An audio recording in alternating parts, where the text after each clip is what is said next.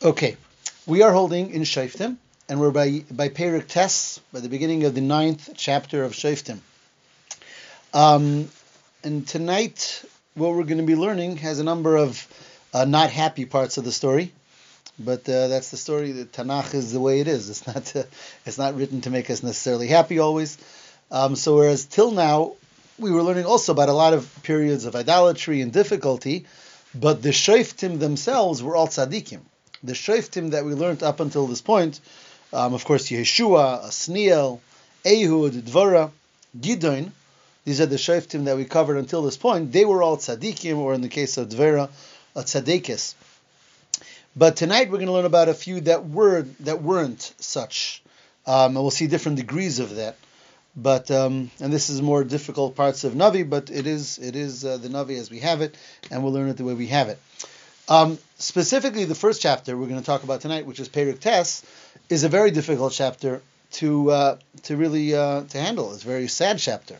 Basically, in the previous two prakim, we learned about the story of Gidon, and Gidon was this um, was this great tzaddik who had uh, different a lot of ruach hakodesh and a lot of open nisim miracles from Hashem, and he was able to win the battle um, and save Klal Yisrael from their from their oppressors and um, afterward was for 40 years we read it was quiet it was quiet and it was good. Now gideon himself was married to a number of wives. Of course this was way before the time where the halacha is that a man is only married is, uh, is only allowed to be married to one wife. We know in the chumash we have yaakov marrying more than one wife so even though still it seems common practice was typically one husband and one wife.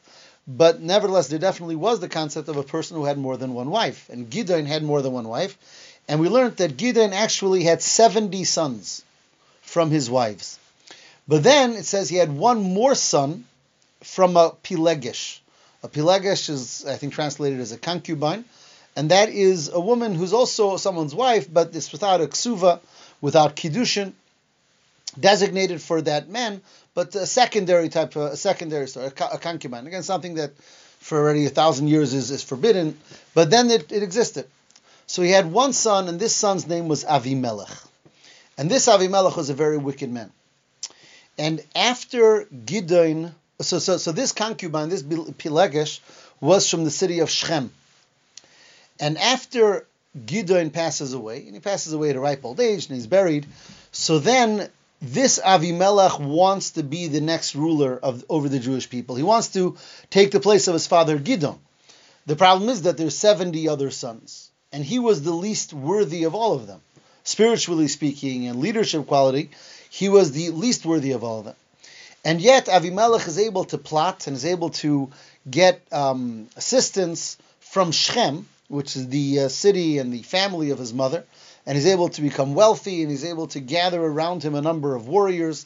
And he he sets a whole plot into motion, and basically he kills or has killed all of his 70 brothers.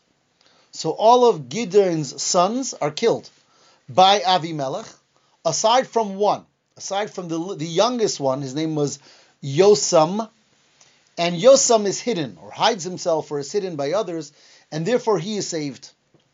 But Avimelech, um, Avimelech again, who's son number 71, the son from the Pilegesh, the son from the concubine, has all of his brothers, aside from one, killed, and therefore he assumes the leadership of the Yidden at that time. It was a coerced leadership, but he assumes that leadership, at least over that part of Klal Yisrael and Eretz Yisrael, to the degree that he's actually called the seventh Shofet.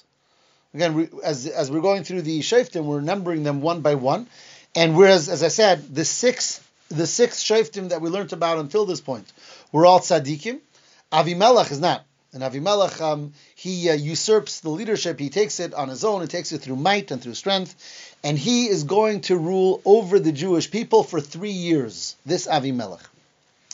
Now, the um, the pasuk tells us of a very interesting and beautiful mushal um, metaphor that was said by Yosam. Again, Yosam is the one remaining son of Avimelech who was not killed, the young son. And the pasuk says that Yosam goes up onto a tall mountain, Har Grizim, the Mount Grizim. We know about the Mount Grizim because that was one of the mountains where the Yidden got the brachas. And Yosem goes onto the tall mountain and he's able to project his voice and talk to the people, to, to Yidden, specifically the people of Shechem. And it's a lengthy mushal, it's a lengthy metaphor. And basically, he talks about um, it's a metaphor of trees. And again, some of you may remember um, or be familiar with the metaphor. He talks about the trees that were looking for a king. And he says that all the trees came to the um, to the Zayas, to the olive tree, and they asked the Zayas to be their king. But the olive says, I'm busy tending to my olives, and so many people appreciate my olives, I can't be the king. So they come to the Te'ena. They come to the fig tree. And they ask the fig tree to be the, their king. And the fig tree also says, I don't want to be a king, I'm busy with my own fruit. And they come to the Geffen, they come to the vine, and they ask the vine to be a king, and the vine says, I'm too, I'm too involved in giving forth um, grapes and giving forth wine, which wine is used for so many mitzvahs and so on. And finally, they come to the thorn bush, all the trees. Again, this is all the mushal of Yosam, the uh, metaphor of Yosam. They come to the thorn bush and they ask the thorn bush, "Do you want to be my? Do you want to be our king?" The trees ask the thorn bush, and the thorn bush answers and says, "I'll be your king, but only if you really truly believe and want me to be your king. Otherwise, may a fire come forth from me and devour all of you." That was the um, the metaphor of Yosem. And what Yosem was really saying, he was giving his rebuke to the Jewish people. He says, instead of going for leadership to all of the sons of Gidon, who were all tzaddikim and all who were worthy sons of Gidon, you didn't accept them as your rulers, and instead you went to the thorn bush, referring to Avimelech. The Avimelech was the wicked son of Gidon, who had all the other sons killed. And he says, Yosem says, if indeed you're in truth looking for the proper king, so, like in the metaphor, the thorn bush says, if you're in truth accept me as a king, so peace be with you. He says, but that's not the case. It's not a, you're not truthfully looking for kingdom, and therefore shalom is not going to come out of this kingdom. A fire will come forth and will consume all that the, all those that were part of this plot in killing all the sons of Gidon and making Avimelech king. This was this is again known as the metaphor of Yosam, son of the remaining son of Gidon, the one who was saved. So it's really a metaphor and a curse to, to Avimelech and to all those who made Avimelech king. The Mefarshim, and there's a lot of Mefarshim on this uh, metaphor, which I don't want to go, go into. I want to talk, uh, just say one idea. That the Mefarshim say that in this metaphor, he talks about three special trees. He talks about the olive tree, he talks about the fig tree, and talks about the vine. And how all of them declined when they were asked to be king. So who is he referring to? Rashi says, Rashi says he's referring to three of the previous shoftim who were all tzaddikim, who when they were asked to be rulers, they said they don't want to be rulers because a tzaddik is never looking to rule. And Rashi says that when he talked about the Zayas, he was talking about Asniel ben Kenaz. We learned about Asniel in the past. He was the second of the Shoftim. When he talked about the Te'ena, the fig tree, he's talking about Devora, who Devora also wasn't looking for leadership. Um, she she had to judge. She was she was called upon, but she wasn't looking for leadership. In fact, if you recall, a couple of weeks ago we learned Devorah send send Barak. He said, "You lead the battle. I don't have to go." And when we talked about the Geffen the vine, he's talking about his father Gidon. That all these tzaddikim, when they were asked to lead and to be shoftim, to be rulers, to be judges, they all, in humility, were looking not to accept leadership. And that's what Yosem was really saying. He was saying a true leader in Torah is not someone who's looking for leadership and any any sense of arrogance and all of that. He was contrasting with Avimelech, who was the first of the Shoftim, who not only uh, looked for it but uh, paid for it and uh, killed for it because he was looking for that leadership. Anyhow, all of this is in the beginning of Perik. Again, we're Avimelech. Again, that that son of that son of um, Gidon kills all of his brothers and becomes the shofar to the Jewish people. But ultimately, and, and then we have the metaphor and then the curse of Yosem. and then ultimately, in the uh, in the continuation of the parak, that curse comes to fruition because Avimelech's leadership is very short lived. Um, the people of Shechem begin a revolt against Avimelech, and it's a it's a long story in, uh, of, of, a very um, a very uh, terrible battle. Uh, you had a guy named Gaal who seems to be a non-Jewish person who was who came in to lead the revolt against Avimelech, and he had a person named Zvul, who was Avimelech's um, uh, the one who he left in the city of Shechem as his appointed leader, and there was a again a very very um, blood bloody war between Avimelech. And ultimately, Avimelech kills very many people in this conquest where he's trying to crush the rebellion against him. Ultimately, as a lot of the people in, are, are, are um, gathered in one building, and Avimelech is coming to try to destroy the building, there's a woman who throws a a huge stone, of a grinding stone, over the uh, wall of the building, and it hits Avimelech and he kills him. Well, actually, it, it almost kills him. It makes him uh, deathly ill, and he asks his men to kill him. He says, "I want to be killed by you, so it shouldn't be said that I died at the hands of a woman on the battlefield." But this was the end of Avimelech, and that was the end of a three-year, very bloody rule of Avimelech. Again, that son of Gidon, who came from the from a concubine, and he was again the most vicious of the shoftim that we had, um, who killed all of his brothers, and really this was the end of the um, lineage of Gidon. Although there's one one son, there's the Yosam was the remaining son, but mo- the, the, the vast majority were killed out, and Avimelech himself died in battle as well. That is the story of chapter 9, which is sort of an epilogue after after the story of Gidon, where his uh, again his family splits up as, or is killed, and Avimelech himself is ultimately killed as well. That leads us to chapter 10, Perik Yud. In chapter 10, to Perik Yud, in the beginning of the Perik, we learn about two more Shoftim, who we know very little about, and in their time was a time of peace. You know, uh, we, we concentrate more on the times of wars and difficulties because that's what there's more to talk about. But there were extend, there was extended periods of peace and, and good and prosperity in Eretz Yisrael.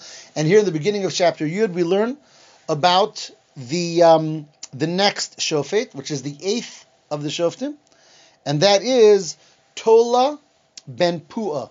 Again, not a, not a very known name because we don't know very much about him at all. He was from the tribe of Yisachar, from the Shevet of Yisachar.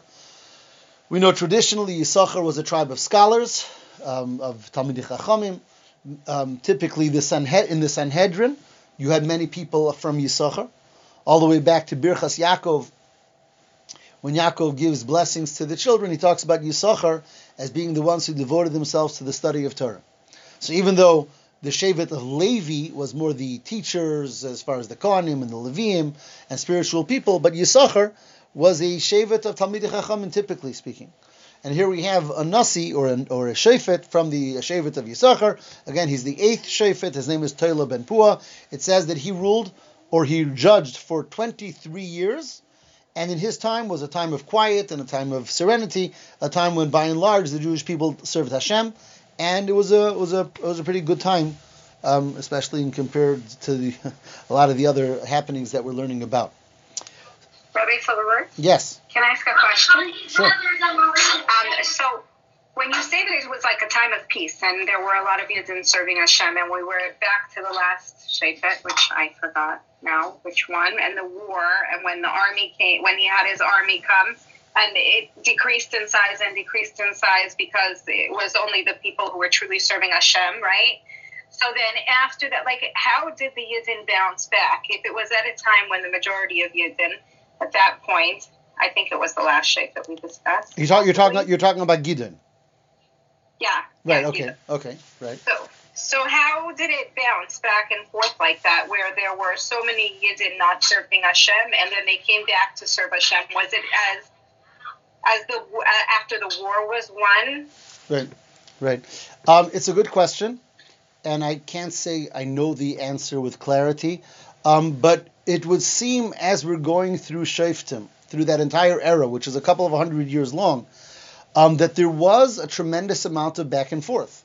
You have to remember, all this while, the Mishkan is standing in Shiloh. So we have here an active Mishkan, we have Kohanim, we have Karbanos. So we're not talking about a lack of knowledge. Um, or, or lack of ability, at least, to find out the truth, and there were always tzaddikim amongst them.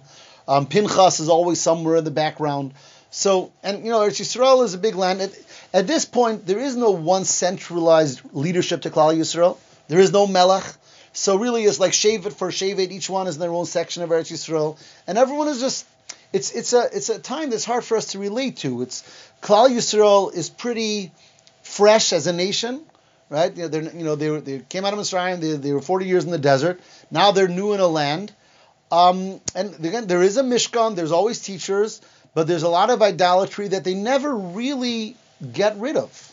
You have to remember that they were idolatrous in Mitzrayim, and then you know, 40 years in the desert. 40 years doesn't change a nation and uh, and a way of thinking and a way of being. So throughout this time, they're really, you know, they're bouncing up and down. That's uh, that's what we see here, and exactly what sets it off and why. Mostly, what we see is that when bad stuff happen and when things are uh, when they see that Hashem's protection is removed from them, and when there's a tzara, so they do tshuva. But those tshuvas don't seem to be long lived. It lasts for a tzaddik and lasts for another tzaddik, and then there's a lot of recession, back to back ways, bad ways, and then it's back up. Um, I'm not sure if I answered your, your question adequately, but that's what it seems that we're learning here. A lot of back and forth and a lot of up and down, um, and no real consistency. No real, no real consistency. And if you think historically, I'm not sure that that so much changed. I mean, there's the ups and downs of Klal Yisrael, and there's tzaddikim, and there's whatever. That's the way. That's the way. Definitely the way throughout, specifically through the book of Shoftim. But even later, when Hashem will get to the time of the Beis Hamikdash, also a lot of a lot of idolatry, a lot of idolatry, and a lot of ruchnius, and um, a lot of tzaddikim, and a lot of rishoim. That's just that seems to be the story, the, the, the ongoing story here. Okay, uh, let's. Okay, I hope that that's uh, accepted. Yes, thank you. Okay, sure. Okay, further in Perik Yud. So we learned about the first Shefet in Perik Yud was Tola ben Pua, who is the eighth Shefet. Then we have another Shefet, very similar, that we know very little about, and that's the ninth Shofet. His name was Yair Hagiladi. Yair from Gilad. Um, and the, the Navi says again just a few words, a pasuk or two, or maybe three. It says that he judged for 22 years, and um, also seems like a serene time, seems like a good time. It said he had many sons, and um, and they were very very prosperous. Klal Yisrael seemed to be prosperous. Again, another good period of time for 22 years. So following the the uh, one before, 23 years, we're talking about over 50 years of basic, you know, no big wars and no big suppression, and the the, the pasuk spends very few psukim just telling us about judge number eight, Tola ben Pua, judge number nine, Yair Hagiladi. There's actually question if Yair Hagiladi is from Menashe, which seems to be the more prevailing opinion, or is from the Shevet Yehuda. Um, either way, that is that's the next uh, Navi. And then is where things recede again, and they recede pretty negatively. And the pasuk talks about how Klal Yisrael again, idolatry becomes a very powerful factor, and they, after the passing of this Yair Hagiladi, they fall under the ro- the rule of the Plishtim, the Philistines, and the uh, descendants of Ammon. And the Plishtim and the descendants of Ammon um, suppressed the Jewish people very, very severely in that time. Um, and it's for a number of years. And Klal Yisrael at some point cries out to Hashem, and it says Hashem responds to them through a Navi. It doesn't say who the Navi was, it doesn't say which Navi. And that Navi gave them Musr, and he rebukes them. And he says, You're calling out to me again and again and again. He says, Call out to the to the idols, call out to your deities that you serve. And the Jewish people accept the Musr and says that they remove all the idols from amongst them, and they call out to Hashem again. And as the uh, chapter, this is chapter uh, Yud, is finishing up, so we have that it says that the uh, the armies of Ammon are re- um, in camp in Gida in Gilad to wage battle against the Jewish people, and the Jewish people are encamped in a uh, in a neighboring uh, battlefield in Mitzpah. It says. And it's at this point that they realize that they're very, very, in very grave danger and they don't have a real shayfet. They don't have a real leader to lead them. They realize that they have a big battle ahead of them, and the, um, the they're outnumbered, and the people of Ammon are very powerful, and the Sari Gilad, the uh, the ministers of Gilad, are looking at each other and saying, "Who's going to lead us to battle? Who's going to lead? Who's uh, who can we appoint as a new shofet um, to lead us into battle? Whoever that will be will be our head, will be our rosh." That's how chapter Yud finishes. So chapter uh, chapter 10 finishes where again there's like this uh, war brewing between the Jewish people who did tshuva to a degree. Doesn't say a perfect tshuva, but there was some level of tshuva, and they're looking for some level of leadership to wage battle against their oppressors who are the descendants of Ammon. And that's where chapter 11 begins. In chapter 11, we're going to learn about one of the very interesting shoftim. Um, interesting in a sense um, that there's a lot of debate about his, about what type of a person he really was, and that's Yiftach. Uh, Yiftach is the tenth shofet of the Jewish people, um, and a pretty one that an entire the entire the following entire chapter is devoted to him, and his is a famous story, um, and again one that cre- really has a lot of different interpretation um, and mefarshim about how to see him. Um, it is written about Yiftach that he was the least righteous amongst the Shoftim. In other words, he came from the least, least, least uh, the least righteous background, and he himself wasn't considered um, of the level of the tzaddikim that we read about, um, uh, barring Avimelech. Avimelech, who we just read about, who was a rasha. Avimelech, the son of Gidon, who was a murderer in rasha. But aside from him, all the Sheftim, as we said, were tzaddikim. Yiftach, as we'll see, had Ruach HaKodesh, Hashem spoke with him, and he led the Jewish people in some miraculous ways. And yet, a number of the things that he did are very, very um, criticized by the Mefarshim, by the great Mefarshim. And that's the story of Yiftach. We actually read the story of Yiftach, or part of it, as a haftarah of one of the parshias of the week, uh, uh of uh, one of the Shabbosos of the year. Um, as you know, every Shabbos after the reading of the Torah, we read a section of the Nevi'im. Most of them is from the later Nevi'im, but the parsha, the story of Yiftach is read in the Haftarah of Parshas Chukas. Um, and as we go through the story, I'll explain to you why it's read in Parshas Chukas. Okay, so what's the story of Yiftach? So the, the, the chapter, chapter 11 of Shoftim opens up, and as I told you at the end of chapter 10, the Jewish people are really encamped um, and ready to go to battle. They're looking for a leader. So the, the, the Pasuk starts telling us that in the Shevet of Menashe, there was a Gibor Chayil, which was a really a warrior. He was a valiant warrior and one who was known as a warrior, and his name was Yiftach. And it says that he was Ben Isha Zona. And the Mefarshim have a number of explanations or, or a number of opinions what that means. Um, was it literally that his mother was a harlot, a prostitute? That's one pirush. Um, others say that she was a pilegesh, like we learned before about a concubine. And others say that she wasn't either, but she was just a woman who was from a different Shevet. Which means, interestingly, in Menashe, specifically in the tribe of Menashe, typically the women of Menashe married within the tribe of Menashe. And that goes back to the Chumash, where you had the daughters of Slavchad, who were tzaddikisim, and they inherited, and, and Moshe Rabbeinu said they should marry their own tribe, their own Shevet. So either way, the mother of this Yiftach was a secondary wife, secondary woman to, to his father. Now, so what happens is that this uh, Yiftach, who's the um, this Yiftach, his brothers threw him out of the house basically, because they said you're from a secondary woman, you're not from our tribe, or you're a Pilega from a daughter of a son of a Pilegesh, or a daughter of a Zoina, whatever it is. So the brothers basically he left. They threw him out and he left. And he left his home and he lived somewhere. It says Be'eretz Tov in a city called Tov. Good and gathered around him a bunch of strong. He was a warrior, and he led a band of people. Now you have the people of the Jewish people, specifically in Gilad, who are facing the great battle against the Ammonim. And they said, Who's going to lead us in battle against these people of Ammon? So they said, You know what? What about Yiftach? There's that Yiftach who we, who we really sent him out. We kicked him out. But nevertheless, he's a warrior, and we need a warrior now. So it says that the Ziknei Gilad, that the elders of Gilad went to went down to Yiftach. They found him, they visited him, and they said, "We need you. We need you to come and lead us in battle against the Bnei Ammon." And uh, Yiftach says, "What do you mean? You kicked me out. You sent me away from my home. Why now, when you need me, are you calling me to come back?" And they said, "You're right. You're right. We kicked you out, and uh, we're sorry." And the, the, does not doesn't go into detail, but it says one thing we can tell you: if you come back with us, and if Hashem works through you, and if you lead us um, in battle against the people, against the the nation of Ammon, we will make you a leader over us.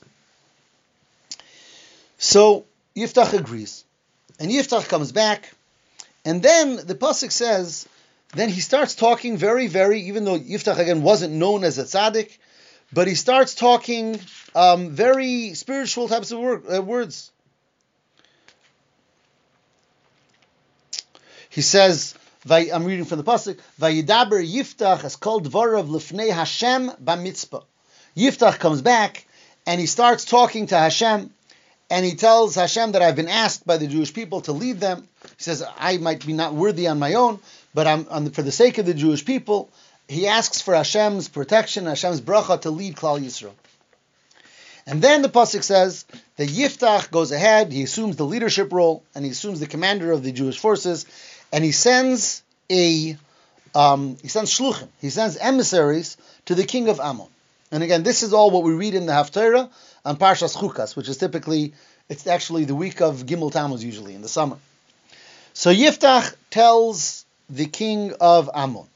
And he says, Why are you starting up with the Jewish people? What did we do to you? Why are you starting up with us? Why are you going to war with us? And the king of Ammon sends back messengers and he says, Because you took my land. He says, This was my land, Eretz Yisrael was my land before you came. And now the Jewish people came to the land of Israel and they conquered Israel. I'm just taking back my own land. And Yiftach responds and he, gives a very a very beautiful response. And he he goes back to history of when Moshe Rabbeinu led the Jewish people to Eretz Yisrael. And he and he says very very interesting. He really goes through what happened in the Torah portions, and really he's talking about the Torah portion of Chukas, which is why we read this as a haftorah of that parsha, because the haftorah is always uh, connected with the parsha that we read on Shabbos. And he says that when Moshe Rabbeinu led the Jewish people out of Mitzrayim, after the 40 years in the desert, they had to come into Eretz Yisrael. When he tried to come into Eretz Yisrael, he asked for three countries for permission to, pla- to pass through their lands. And all of those three countries did not allow them to pass through the lands. Which three countries did Moshe Rabbeinu ask permission to pass through? Edom, Ammon, and Moab. All of those three nations, Moshe Rabbeinu asked them for permission that the Jewish people should pass through their lands to come into Eretz Yisrael. And all of those nations refused. And instead of waging any battle with them, the Jewish people surrounded those countries, surrounded those nations, and did not battle them. And the reason that they didn't is because Hashem told them that they can't. Because the lands of Edom, Ammon, and Moab were untouchable to the Jewish people. You'll recall, Edom, Ammon, and Moab are all related to us because Edom comes from Esav. Ammon and Moab are the two sons of Lot. And therefore Hashem said that Edom, Ammon, and Moab we should not wage battle with. So when they did not allow us, or Moshe, when they did not, when they did not allow Moshe Rabbeinu to have the Jewish people cross through their lands, Moshe Rabbeinu and the Jewish people surrounded their lands, went around them. How did what happened at the end? At the end, we came to the land of the Amorim. And there you had the king was Sichon. And there again, Moshe Rabbeinu asked Sichon, Melech Amori, can we go through your lands? And Sichon was the one who began a battle against the Jewish people, and Sichon was conquered by the Jewish people, and that's how he came into Eretz Yisrael. So Yiftach sends this message, this message to the king of Ammon. He says, "We never took any land from the Ammonim. It's not true." He says, to the contrary, we did not go through Ammon and we did not go through Edom or Moab. What we did conquer was the lands of Sichon, who he began the battle with us. Now, Sichon had conquered lands from Ammon or from Moab, but we, Klal Yisrael, says Yiftach, never fought with Ammon or Moab. And, and Yiftach goes on and says, Hatov Tov Atam mi Balak, are you better than Balak, um, king of Moab? The Balak, king of Moab, he didn't wage battle with us because he knew we didn't wage battle with him. And then he finishes off and says, And if you really have a complaint against the Jewish people, where have you been for the last 300 years? Yiftach tells the king of Ammon, we're here in Eretz Yisrael already for 300 years. Now you reminded yourself that we took your land from the fact that you didn't do anything for 300 years, your, your nation, is because we never took anything from you. Which, by the way, if, if we take a break for a moment, the fact that he said that it's been 300 years that they've been in Israel gives us a historical backdrop to where we're holding exactly. We're 300 years into the era of the Shoftim which is pretty good because I think that means I think we're on our third share of Shaftim and we cover 300 years. Right? What? How do we have just just very quickly? And I know we're not doing math here, but it's just because the Mefarshim point out how did we get to 300? How do we get to 300 years? So I'm just going to run through the math very quickly here if you're writing numbers, and that is Yehoshua led the Jewish people for 28 years. Okay, so we have 28. After Yehoshua, we had the second Shofet, which was Asniel ben Kenaz. He led the Jewish people for 40 years. So what do we have? 28 and 40 is uh, 68. Then we have Ehud ben Gera. He led the Jewish people for 80 years. So where are we? What do we have? I don't, I don't have all the numbers written down here. Yeah, we had 28, 148. 68. Are we 148? Okay. Okay. 148. Good. Devora, another 40 years, is 188. Right? Gidon, another 40 years. So 188 plus 40 is what? Is 228, right? 228. Um, Avimelech, Gidon's son, three years, is 231. Tola ben Pua, 23 years, is that 254, I think? Yair, the last one was 22 years. Is that 276? I believe. 276. Then we have the 18 years of the um, of the servitude under Bnei Ammon, which brings us to 294. And then six years of Yiftach, 300 years. So this is Rashi points this out. They run through quickly the numbers over here. Why Yiftach tells um, the king of Ammon that it's been 300 years, and that's and that's uh, that's what Yiftach tells the king of Ammon. So again, it's a long dialogue back and forth. But Yiftach basically is telling the king of Ammon, why are you starting up with the Jewish people? And um, after Yiftach finishes his whole dialogue, so the king of Ammon doesn't listen, doesn't listen, doesn't even respond, doesn't respond. He sends his uh, soldiers into battle. Um, and Yiftach goes out to battle. And Yiftach goes out to battle, and he's out, he's out to battle with his people to battle the king of Ammon.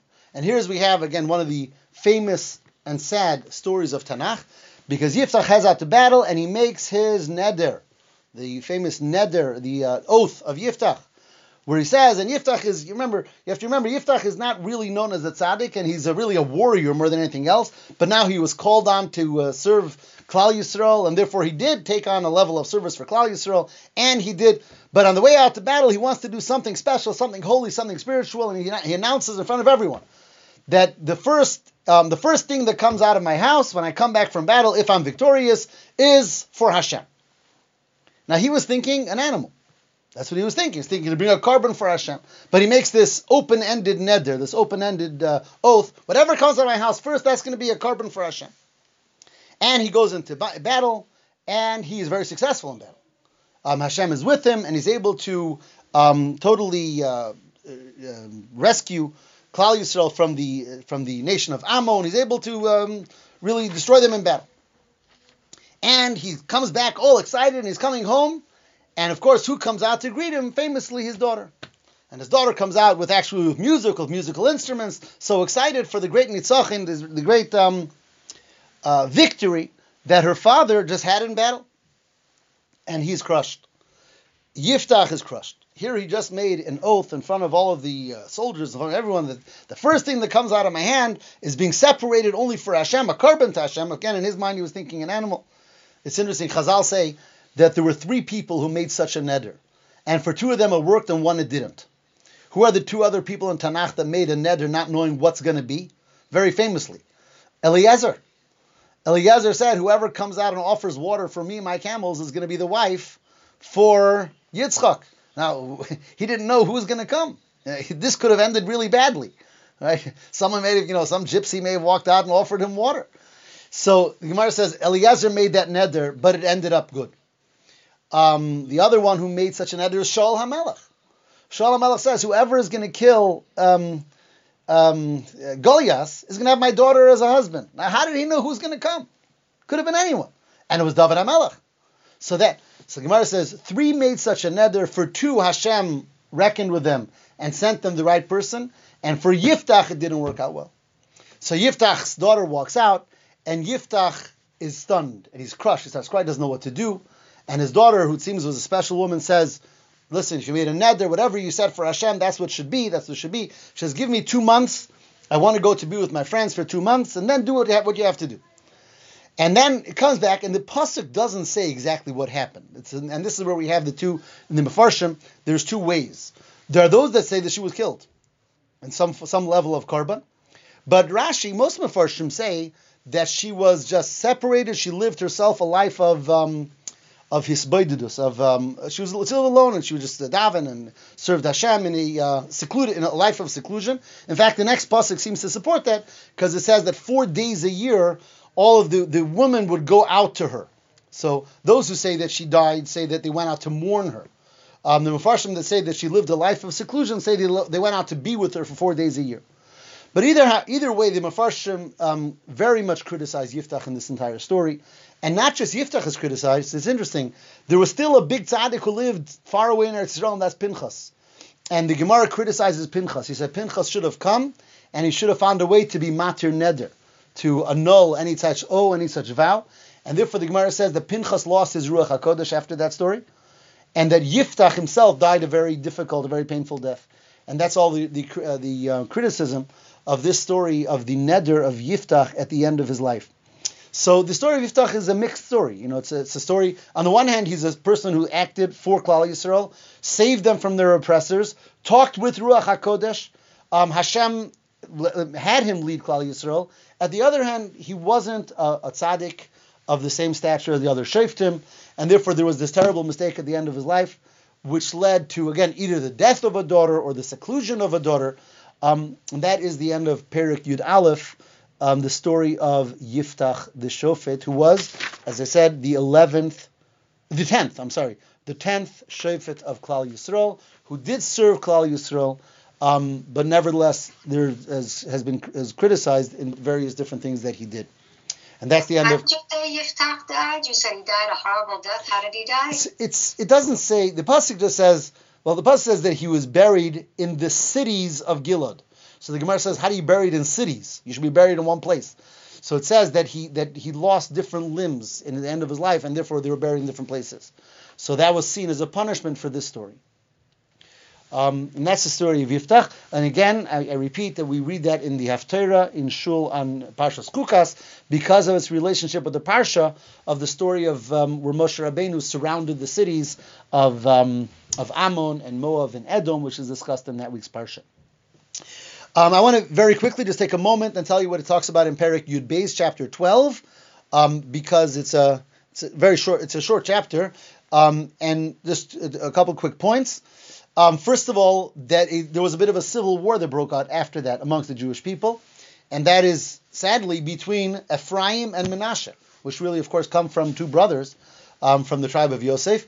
But it seems that Ephraim was very hurt that they were not called to this battle against Ammon, which Yiftach led. Yiftach is from Menashe, and he led the battle against Ammon. And the people of Ephraim were very insulted or hurt, and they came and they waged battle against Menashe. And many people from Ephraim were killed in that battle between Ephraim and Menashe. That's the first. That's the one part of chapter 12.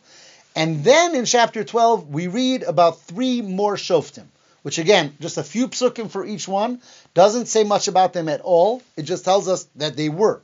And I just want to give you their names. We'll conclude with that for now. Um, it says that the 11th shofet was a man named Ivtsan, and he was the shofet for seven years. Now, most most people don't know about Ivtsan, but most people know who he is because he had another name, not mentioned here, and that is Boaz. Ivtsan says the Gemara is Boaz. Boaz, of course, is going to reappear in the story of Rus. Boaz is the man who Rus is going to marry, and they're going to give birth ultimately to the grandfather of David Hamelech. But here, there's no mention of that.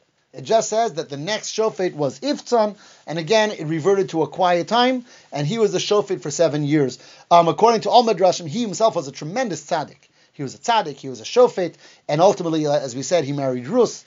Um, and if we get to the story of Rus, we'll talk about him then. Here he's just mentioned as the 11th shofet of Klal Yisrael, and he led them for seven years. Followed by another shofet who's very little is known about him, and his name was Elon from Zvulun. Elon HaZvuloni, Elon from the tribe of Zvulun, and it says he he he judged the Jewish people for 10 years. And finally, in this chapter, we have the 13th Shofet, and he was Avdon ben Hillel. Avdon ben Hillel, HaPirasoni, which I guess is a city where he, where he came from, and he judged and led the Jewish people for eight years. And that is the 13th Shofet of Klal Yisrael. With that, we finish chapter 12. Um, that's the that's the end there. And chapter 13, the next few chapters are devoted to the next Shofet, a very famous Shofet and a very famous story, and that's the story of Shimshon Hagibor, who is the next uh, going to be the next great Shofet of Klal Yisrael, and we will do that in Mirza Hashem um, in future shiurim.